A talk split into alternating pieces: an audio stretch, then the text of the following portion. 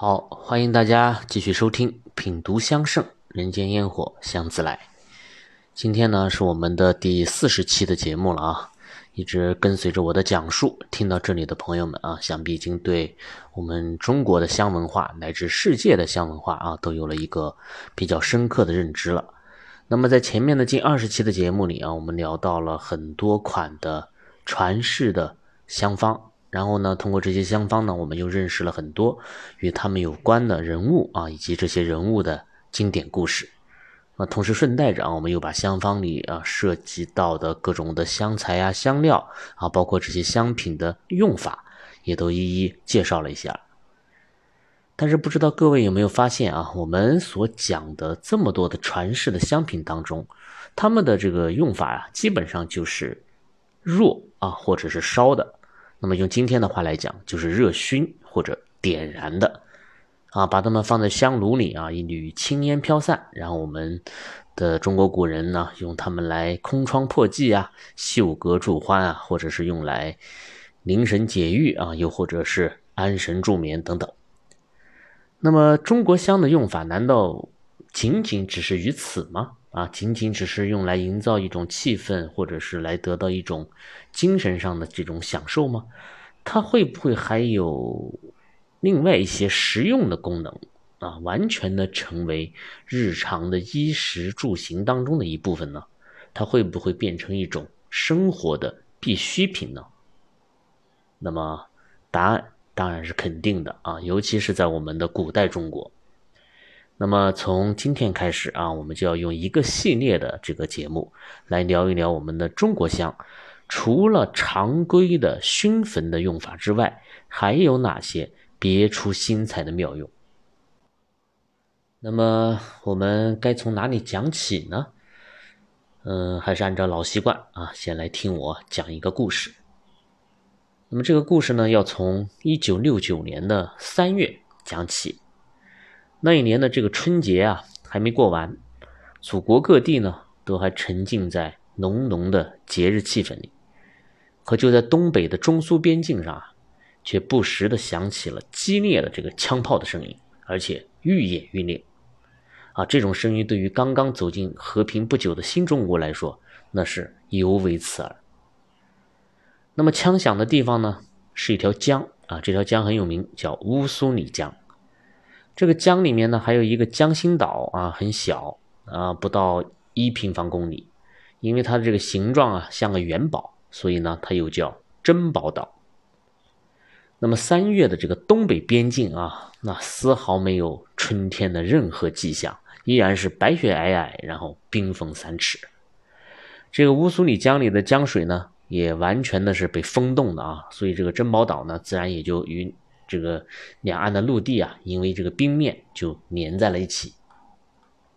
那么岸两边，它就分别驻扎着不同的这个军队。那西岸呢，是我们中国人民解放军，而东岸呢，则是苏联的边防部队。那么这两股势力啊，就不时的纠缠在一起啊，你来我往，然后攻防转换。那他们的目的都是要夺取。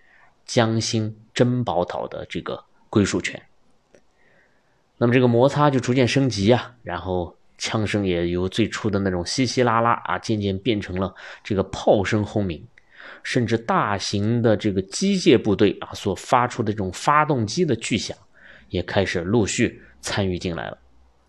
那么，终于在半个月后的三月十五日，这个珍宝岛战役啊就达到了高潮。那苏联方面啊，直接出动了五十多辆这个坦克和装甲车啊，在直升机与炮火的这个掩护之下，疯狂的冲击珍宝岛的这个中国守军。啊，当然我们中国军队啊，向来都是不畏强敌的啊，小米加步枪的时代，我们都敢对阵这个飞机大炮的。那况且今非昔比嘛，那各种准备呢也比较充分。所以啊，经过九个多小时的战斗。那我们就顶住了苏联人一次又一次的这个进攻，最终呢胜利的保卫了珍宝岛，而且还缴获了一辆最新的这个苏军的坦克。那么珍宝岛呢虽然是保住了，但是中苏关系啊却因为这次战斗啊恶化到了极致。那么一时间啊，这个中苏边境上陈兵百万，战云密布。那大家知道中苏边境这个有多长啊？几千公里，从东北到新疆啊，全部都处于最高级别的这个战备的状态。双方呢也是虎视眈眈，那稍有不慎就会擦枪走火。那比如说啊，新疆的这个铁列克提也在几个月以后就爆发了另外一场比较大规模的这个军事的冲突。那么当时的这个世界啊，实际上已经不是之前啊一战、二战的那个时代了，已经进入了一个全新的时代啊，叫做原子时代。那美国嘛，早在一九四五年就向日本投下了两颗原子弹，那么苏联呢，也在一九四九年就宣布研发成功了这个原子弹。所以到了一九六九年啊，这已经是二十年以后了。这两个这个超级大国啊，他们的这个核威慑其实已经是非常吓人了。他们拥有的这个武器已经不仅仅是啊这种空投的原子弹了，像核导弹、核弹头等等这些先进的装备都已经是很成熟了。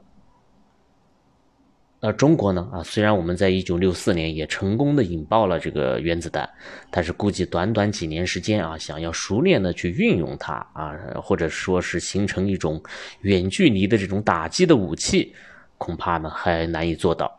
所以当时。这个中苏大战一旦全面爆发的话，那中国当然就是处于下风了啊！因为这个苏联人他是很有可能对中国进行核打击的啊！但这不是瞎操心啊，不是乱猜想，因为当时呢，中国这个战略的重要的分布啊，基本上都是在北方，你像酒泉。那西昌的这个发射基地啊，像罗布泊的这个核试验的基地啊，还有东北这么多的主要的军工业的城市啊，甚至包括首都北京，实际上他们呢都离苏联非常的近啊，完全在苏联的这个火力的范围之内。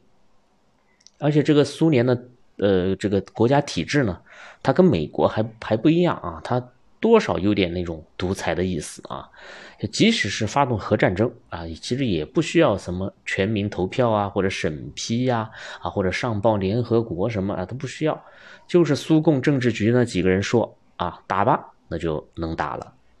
那再加上俄国人啊，老毛子这个本身就是一个战斗民族啊，自古呢就比中国人呢要凶残很多的啊，所以这件事情呢也并非是杞人忧天。那么中苏之间爆发战争的可能性的确是很大的，所以这个核战的这个阴影啊，也就迅速笼罩了全国。那么中国方面当然要做出抵御核战争的这个准备了啊，所以毛主席呢就提出了一个方针，叫“深挖洞，广积粮，不称霸”啊，大家对这句话应该是很熟悉了啊。但其实这句话呢，它是毛主席改编的啊。最早呢是这个朱元璋啊召见了一个叫朱深的人啊，向他问策，问国策。那么朱深就说了啊，要高筑墙，广积粮，缓称王啊。所以这个毛主席呢就借用了朱深的这句话。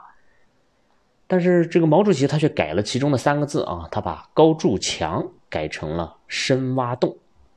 那为什么要挖洞啊？并不是要什么挖地窖来储存粮食和蔬菜啊，完全不是。毛主席的意思是啊，要挖很深很深的这个防空洞，干嘛呢？就是要来抵御苏联的核攻击啊。因为这个广岛和长崎的这个悲剧啊，已经让世人都万分警醒了。就是在核战争的这个核辐射啊这些真正的到来的时候，只有地底深处才足够安全。那比如说苏联人早就这么做了啊，在冷战时期，那比如说我去坐莫斯科的这个地铁，那站在扶梯上向下看啊，那真的是深不见底的，而且它就是一座扶梯啊，没有中间任何的过渡啊，笔直的就像这个地底下倾斜下去，很深很深啊。我想如果是恐高的人去坐，那估计多少是有些害怕的。那么像莫斯科的这种地铁，它就同时具有了防御核战的这个功能。那么除了深挖洞啊，当时我们中国还有一个防御对策啊，是林彪啊林副主席发出来的，那就是四个字，叫紧急疏散。那就是各种重要的政府机构啊、单位呀，然后部队呀、啊飞机、大炮啊这些值钱的武器啊，都要疏散掉。那比如说周总理啊，就带着领导班子从北京市区撤到了西山。那毛主席呢，就去了这个武汉，啊，林彪呢就去了苏州。那还有大量的这个部队呢，都也离开了驻扎的这个军区的营房啊，然后撤向了城市郊区，或者是更加偏远的这些山林啊、荒野等等，然后在那里又重新的驻扎下来，然后就就地的深挖洞啊，广积粮。那么我们今天要讲的啊，就是这祖国啊千千万万支挖洞部队当中的其中之一。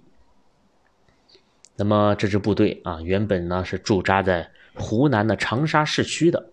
那么响应林彪的这个紧急疏散的号召，就开始往郊区撤。那么在长沙的郊区啊，有一块这个浏阳河的冲积平原。那就在这块平原上呢。它就突然的耸立起两座这个大土堆啊，应该算不上山了啊，但是准确的说应该是小山包。那么这两个土堆的底部呢，呃，互相是连在一起的，所以远远看过去呢，就像是一个马鞍。但是当地人却没有叫它马鞍山啊，而是称这两个大土大土堆呢为马王堆。那么不知大家是否还记得啊？我们在讲沉香皇帝的野史的时候，曾经提到一个五代十国时期南楚的皇帝，他叫马希范啊，就是那个用沉香雕刻了八条龙，然后他自己坐在中间的那一位。那么据说啊，他和他的父亲就葬在这里，所以呢，这两个土堆呢，就是两位马王的坟墓嘛。只是说这个说法，嗯，只是一个民间的传说，并没有确凿的证据，所以大家都叫它马王堆，而不叫它马王陵。那么马王堆这两个小山包啊，呃，靠着浏阳河，有山有水，环境还是不错，所以呢，这里曾经呢有一个疗养院，但是这个疗养院呢，在文革的时候呢就废弃了。那么这下正好。那疏散的这个部队呢，他就有了现成的安身之所啊，所以这支部队就驻扎到了马王堆，然后就地开挖。但是这个挖着挖着啊，大约十几米的这个深度，哎，就觉得不对劲了。这个土啊，突然就变成了白色，那像石膏一样柔软粘稠的那种质地。那这个部队的领导啊也比较谨慎，那他就说：“那先别挖了啊，我们先用这个钢钎往里面打一个洞，进去看看，看看里面到底什么东西。”结果呢，这个钢钎打进去以后呢，并没有什么反应，但是拔出来的时候就出事了，有一股子啊不知名的这个气体，顿时就从这个小孔当中喷涌而出，而且这个气体的气味十分的呛人。那么有人就尝试擦了根火柴啊，结果这个气体呢一点就着了啊，变成了一股蓝色的这个火苗，喷的很长很长，像一条蛇一样啊，不断的这个扭动着啊，据说把当时点火的这个人的眉毛啊都烧焦了。那么这件事情就变得更加诡异了啊。嗯，那么这个部队呢，他也一度怀疑啊，是这个反革命分子啊，或者说是国民党反动派啊，特务埋下的某种杀伤性的武器啊，所以很害怕，赶紧就停工，然后撤离了，然后开始这个层层的上报。那么终于呢，这个报告啊，就转了很很好几圈啊，然后各个部门都都这个推皮球一样啊，都不管。最后呢，终于转到了这个湖南省博物馆啊，时任馆长侯良的手中。那博物馆馆长啊，专业的就是不一样。那这个侯馆长立即就认识到，这是一座古墓，而且呢，是一座难得的火坑墓。那么这种火坑墓啊，是极其少见的啊，只有保存的十分完好的古代的墓穴。才有可能产生这种积年累月的可燃的气体。那么接下来当然就是抢救性发掘了。所以在一九七二年初，那在国务院的这个批准之下，马王堆的发掘就正式开始了。这也预示着一个震惊世界的考古发现即将破土而出。那么这个墓葬里到底埋的是谁呢？那会不会就是传说当中的这个马希范父子呢？可是随着这个挖掘进度的进展啊，各种竹简呐、印章啊，包括器皿上的这些文字，却通通的都指向了距离马希范所在的这个五代十国还有十万八千里的古老的年代，那就是西汉啊，这是一座汉墓。而且这个马王堆下面还不止一个墓，它一共有三个墓，啊，它还是一家三口的这个墓葬。那于是又经过一番探索啊，我们终于搞清楚了这个马王堆的真相。那么这一家三口，他一家之主，他就叫利苍啊。这个利苍呢，他是跟着刘邦打天下的人啊，所以汉朝建立之后，刘邦也是非常重视他，就把他派到了长沙国来做丞相。而且呢，还给他封了侯，叫做代侯啊。这个“代”字呢，是一个车字旁，一个大小的“大”，读代。那么这个“代”呢，实际上指的是一个地方啊，大约就是今天的河南这个地区。那么河南就是利苍的实意所在。什么叫实邑啊？啊，简单来说呢，就是封侯之后呢，皇帝会划一块地方给你啊。那这个地方呢，老百姓的这些地租啊、税赋啊啊，也都归你了，你都可以享用，而且呢，还可以世袭啊，世世代代的都可以享用啊。这实际上就相当于古代的一种股权激励了啊，就是你功劳越大嘛，那么封的侯就越大。那有千户侯，那还有万户侯。那么户数越多嘛，那就相当于股份越多，那你每年拿到的这个分红就越多。所以在古代啊，这个封侯拜相是非常有吸引力的啊，那就是仕途人生的这个终极的追求。那么利仓啊，他就是第一代的这个代侯。那另外两个墓葬里呢，就分别埋着他的儿子和他的妻子。啊，当然他的这个妻子啊，要比他的这个名气更大。那就是因为他的妻子的这个身体啊，竟然可以在两千多年之后，而完全的不腐烂，啊，就如同穿越了一样啊，让我们今天的人们有幸可以亲眼的目睹一位西汉时期啊这种优雅贵妇的容颜和身姿。那么她的名字呢，就叫辛追。辛追夫人所在的这个一号墓啊，是马王堆三座古墓当中保存的最好的一座。那么有多好呢？可以用四个字来形容，那就是原封未动。那也就是说，下葬的时候是什么样，那么它出土的时候就是什么样。两千多年期间啊，从未受到任何的这个损坏，也没有受到这个盗墓贼的这个盗掘。而正是这种千年难遇的啊高度的完整。才使得这座汉墓呢，也具有了非同一般的意义。那尽管他埋的是一个死人呐，但他却复活了一个时代。那为什么这么说呢？啊，我们就要来先来聊一聊这个汉代的丧葬的制度。在西汉早期啊，这个楚汉之争刚刚结束啊，秦呢也刚刚才灭亡。那个时候的中国人啊，并没有我们今天这些各种各样的这种生死的观念。啊，比如说什么六道轮回呀，啊，羽化升天呐，啊，末日审判呢，啊，都没有。对于死了以后会怎么样呢？那当时的中国人只相信一种说法，那就是灵魂不灭。那也就是肉体虽然做骨了啊，但我的灵魂将永远存在，而且会跟正常人一样生活啊，只是不是生活在地上了，而是生活在地下。所以说呢，这个汉代的丧葬啊，它通常都是非常的隆重的啊，所以有一个词叫“视死如生”啊，这个“视”呢是事情的“事”，意思就是说对待死者就跟对待生者是一样的。那比如说啊，我曾经去过徐州的这个龟山汉墓，那就是一个完全开凿在石头山里的这个墓葬，那埋的就是当时汉代的一个楚王。那么这个墓葬呢，构造啊。就完全跟活人居住的这个空间是一样的啊，有大大小小各种各样的这个房间。那比如说主卧、次卧啊、客厅、马厩、厨房啊、储物间啊等等，是应有尽有啊。而且还那个龟山汉墓还有一个厕所啊，而且里面的那个厕所的坑位啊，都跟今天我们的这个蹲坑啊一模一样的。两个脚踩的地方呢，还专门砌了两块像砖头一样的这个凸起，特别有意思。那么除了这些硬件设施啊，汉墓里面还有大量的这个随葬品，那也是按照这个活人的标准来安排的。那比如说食物方面啊，汉代人认为人死之后啊，在地下那也是要吃东西的呀，所以就有大量的酒啊、肉啊、粮食、蔬菜啊、水果呀，甚至于各种各样被做好的这种菜肴啊，都被一起给埋进去了。那马王堆就曾经出土过一个鼎啊，那个鼎里面是一锅汤。那当时考古人员打开那个锅盖锅盖的时候呢，还清楚的看见有几片藕飘在这个汤上面啊，雪白的。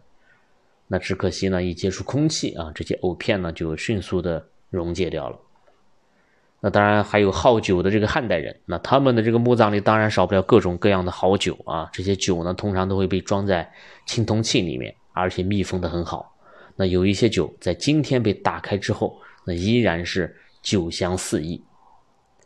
所以汉代的这个墓葬啊，它就是有这么一个重要的特点啊，它可以完全的复原墓主人活着的时候的这种生活的状态，而且呢细致入微。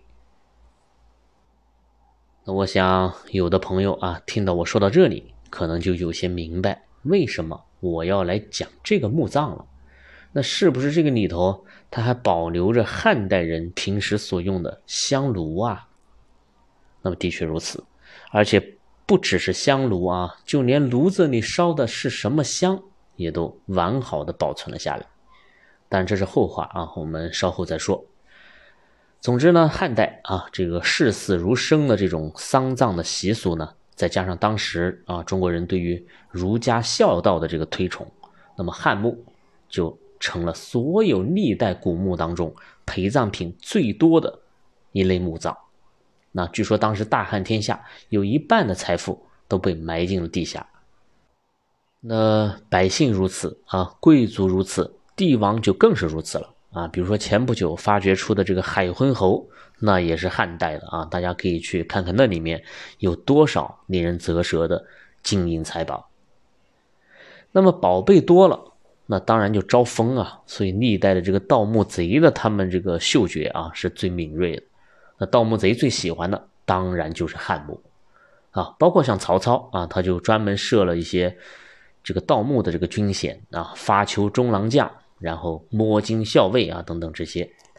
那他盗的当然就是汉墓和先秦的墓，那么得到大量的财宝嘛，再来用来这个招兵买粮，然后打天下。所以这个曹操啊，他是深知这种厚葬的制度对于国家的伤害是有多大的，所以他呢也就成为了东汉末年啊第一个提倡薄葬的人。那比如说《三国志》里面就有记载啊，说曹操是以天下凋敝啊，下令不得厚葬，又禁立碑啊，不但不准厚葬，连碑也不给立啊。当然，曹操自己自己死了以后呢，呃，他就是薄葬的啊，不树不封，然后以身作则。当然，我想这也是因为他已经看透了啊，越是厚葬的这个墓墓啊，就越容易被盗的这件事情。所以，我们看啊，这个马王堆汉墓，它能够保存到今天，而且如此完整，实在是太难得了。那么，我们也得以从这些丰厚的陪葬品当中呢，看到两千年前中国香文化的真相。而在此之前，我们对于先秦时期啊，包括汉代，中国人究竟如何用香啊？他们用的是什么香呢？诸如此类的问题，都还是停留在推测啊和猜想的这个阶段。那么大家要知道啊，一切的历史啊，在没有确凿的证据出现之前，不管史书上它记载的是多么详尽啊，描绘的是有多么的真实，它都依然有可能。是假的，那更何况是在这种严重缺少传世记载的秦汉的时期。那么最确凿的这个证据啊，终于来了，那它就在这马王堆之中。所以，我们接下来呢，就要通过马王堆汉墓当中啊出土的一系列的与香有关的这些文物，来聊一聊我们这个系列的香文化的主题了。那在辛追夫人棺椁的北侧啊，就出土了两个烛笼，那一大一小，都是用这种宽一厘米的啊这种竹条啊编成的，然后留着一格一格的这种孔隙。那么烛龙的造型是上面小下面大啊，罩在地上的，像一个小山包。那一开始人们以为这是养什么小动物的吧啊，比如小鸡啊、小兔子之类。那后来就发现这个烛龙外面还包裹着一层残损的这种丝绢，那它显然就不是用来养鸡的这种笼子了。那这个烛龙到底是干嘛的呢？那后来经过研究才发现。这两只烛龙啊，实际上是用来熏衣的。熏衣啊，这个词在今天说起来并不陌生啊，因为我们都知道有一种叫薰衣草的植物啊，普罗旺斯一大片一大片的啊，紫色的海洋，特别的浪漫。但是这个薰衣草啊，实际上跟薰衣是一点关系也没有啊，它也不是我们中国的这个产物啊，它是在近代才被引进到中国来种植的。啊，当然也不知道为什么它就被译作了这样的一个名字，啊，当然薰衣草的这个薰啊，跟我们我们讲的熏衣服的这个熏的熏是不一样的啊，它多了一个这个草字头。那么如果抛开薰衣草的话，那我想大家对于薰衣这个词就会感觉到很陌生了啊，因为我们的日常生活当中并没有过薰衣这种事情，但是在古代中国啊，用香气来熏衣。这可是一件无与伦比的生活美事，那不论是谦谦君子啊，还是楚楚美人，薰衣都是不可或缺的。那比如说，我们今天有一个成语啊，叫“寻令留香”，那专门就是用来形容高洁的啊君子啊，或者是美男子。那么这个荀令他谁呢？他就是三国时期曹操的啊大谋士荀彧。那么他所留的香。就是薰衣香，在古书啊《襄阳记》上面有这样的一段记载，说荀令君至人家，坐处三日香。那这句话的意思就是说，这个荀彧啊，到别人家里去做客，他坐过的地方，一年三天都香气扑鼻。那为什么会这样呢？那就是因为荀彧啊，他就特别喜欢的佩戴香囊。啊，和用香来熏衣，所以他浑身上下都是香的，走到哪里就把香气流到了哪里。那中国古人他们都是怎么来熏衣的呢？我们再来看下一位这个大人物啊，他们他应该是我们非常熟悉的了啊，他就是我们之前专门讲过的清献公赵卞。那香圣当中啊，有一段这样的记载，他说：“清献好焚香，尤喜熏衣。”索取既去，则数日香不灭。那意思就是说，这个赵卞他喜欢香，尤其呢痴迷于用香来熏衣服。那么熏衣之后，也跟荀彧是一样的效果啊，这个香气啊数日不散。常至龙设熏炉，其下不觉烟，多解衣投其上。那这里就提到了赵卞熏衣的这个流程啊，他是先放了一个笼子在地上，然后呢，在笼子里面呢摆一个小香炉，香炉里面点燃香料，让这个香烟不断，最后呢再把衣物啊搭在外面的这个笼子上面。那么赵卞这里所说的这种笼子，实际上就是马王堆里辛追夫人的熏衣竹笼了。那么，早在距离赵卞生活的北宋一千年以前，这个辛追夫人啊就已经在用这种方式熏衣了。啊，当然，古人呢在熏衣的这个实际的操作当中呢，还要更加复杂、更加讲究一些。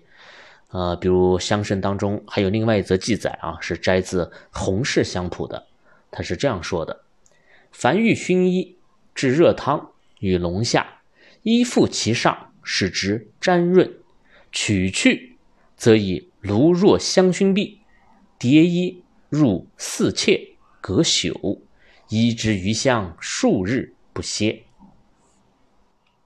那么这段记录啊，就更加完整了。就是说，想要熏衣，那你首先要放一盆热水啊，在这个笼子里，把衣服呢放在上面熏，要让这个衣服啊沾上一些水汽。那为什么要这么做呢？因为古人觉得，如果你直接把干的这个衣服拿去熏香，那会有焦气啊，这个烟火气呢就大了一点。那如果事先可以让衣服湿润了一些，再拿去熏的话，那就可以杀火气，那么香味也就可以更加的清润。那最后拿掉火盆啊，再放进香炉，点起香料，然后用烟来熏衣。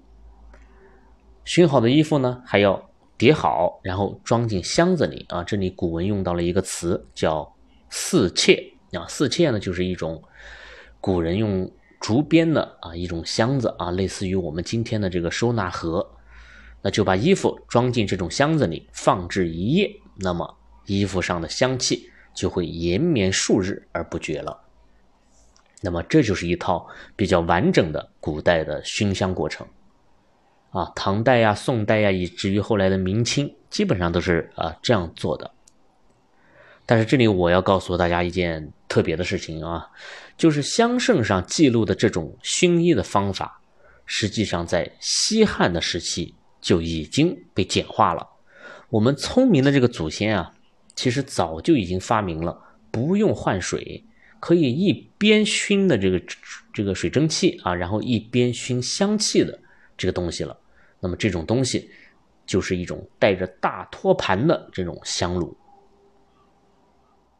那比如说啊，我就收藏了一只博山炉啊，是西汉时期的。那么这个香炉的底部呢，就连接着一个大盘子啊，它是铸造在一起的啊，无法分开的。那么在我没有了解到这个熏衣文化之前啊，我一直很奇怪这个事情啊，就是这个盘子它究竟是干嘛的呢？那么古董行里面啊有很多的说法，那有的人说这个盘子肯定是放香料的，那也有的人说啊是收纳香灰的，啊但其实都不对。到后来我才知道啊，这个盘子啊就是用来放热水的，这样就实现了蒸汽和香气的完美的融合了。那么这种带盘子的香炉，它就是一种可以熏香、熏衣两用的这种器具。啊，当然，关于我的这只博山炉啊，还有很多有意思的事情啊，我会在后面的历代相聚的这个专题当中来跟大家好好的聊聊。那不知大家是否有这样的感觉啊？似乎这个汉代人呢，要比后世的这个人啊要聪明一些。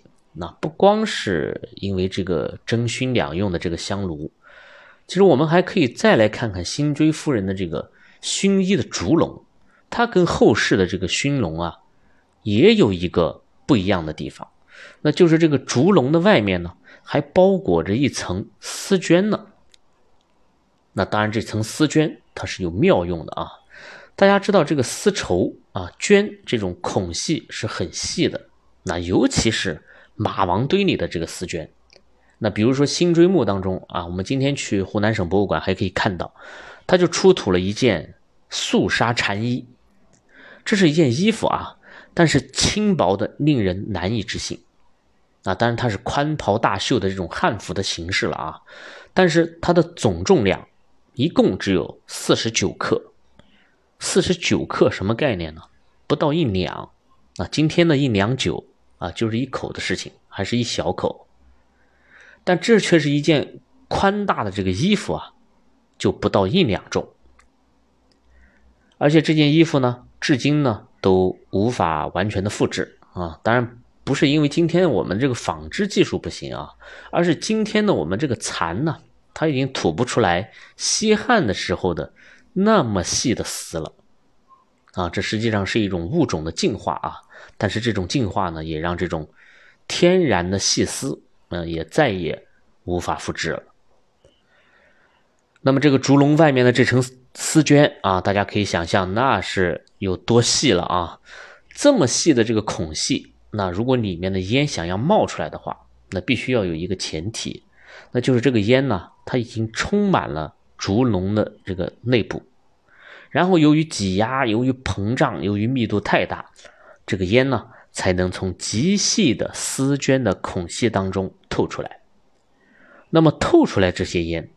它相当于啊是被过滤了一次的，它一定是均匀的，而且发香缓慢而柔和，它就不会形成那种由于烟气过于集中而导致的焦气，也不会出现像衣服上啊某个部位的香气浓一点，那某个部位香气又弱了一点，它一定是很匀称的。那么这种智慧啊，是在两千多年前的西汉时期啊。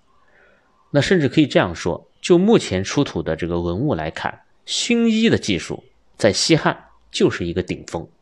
那后世再也没有能够超越，也再也没有能够啊更有效的这种熏衣的创新了。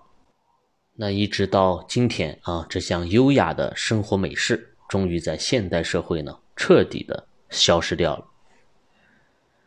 所以，我们感叹于古人的智慧啊，惋惜于熏衣的绝技。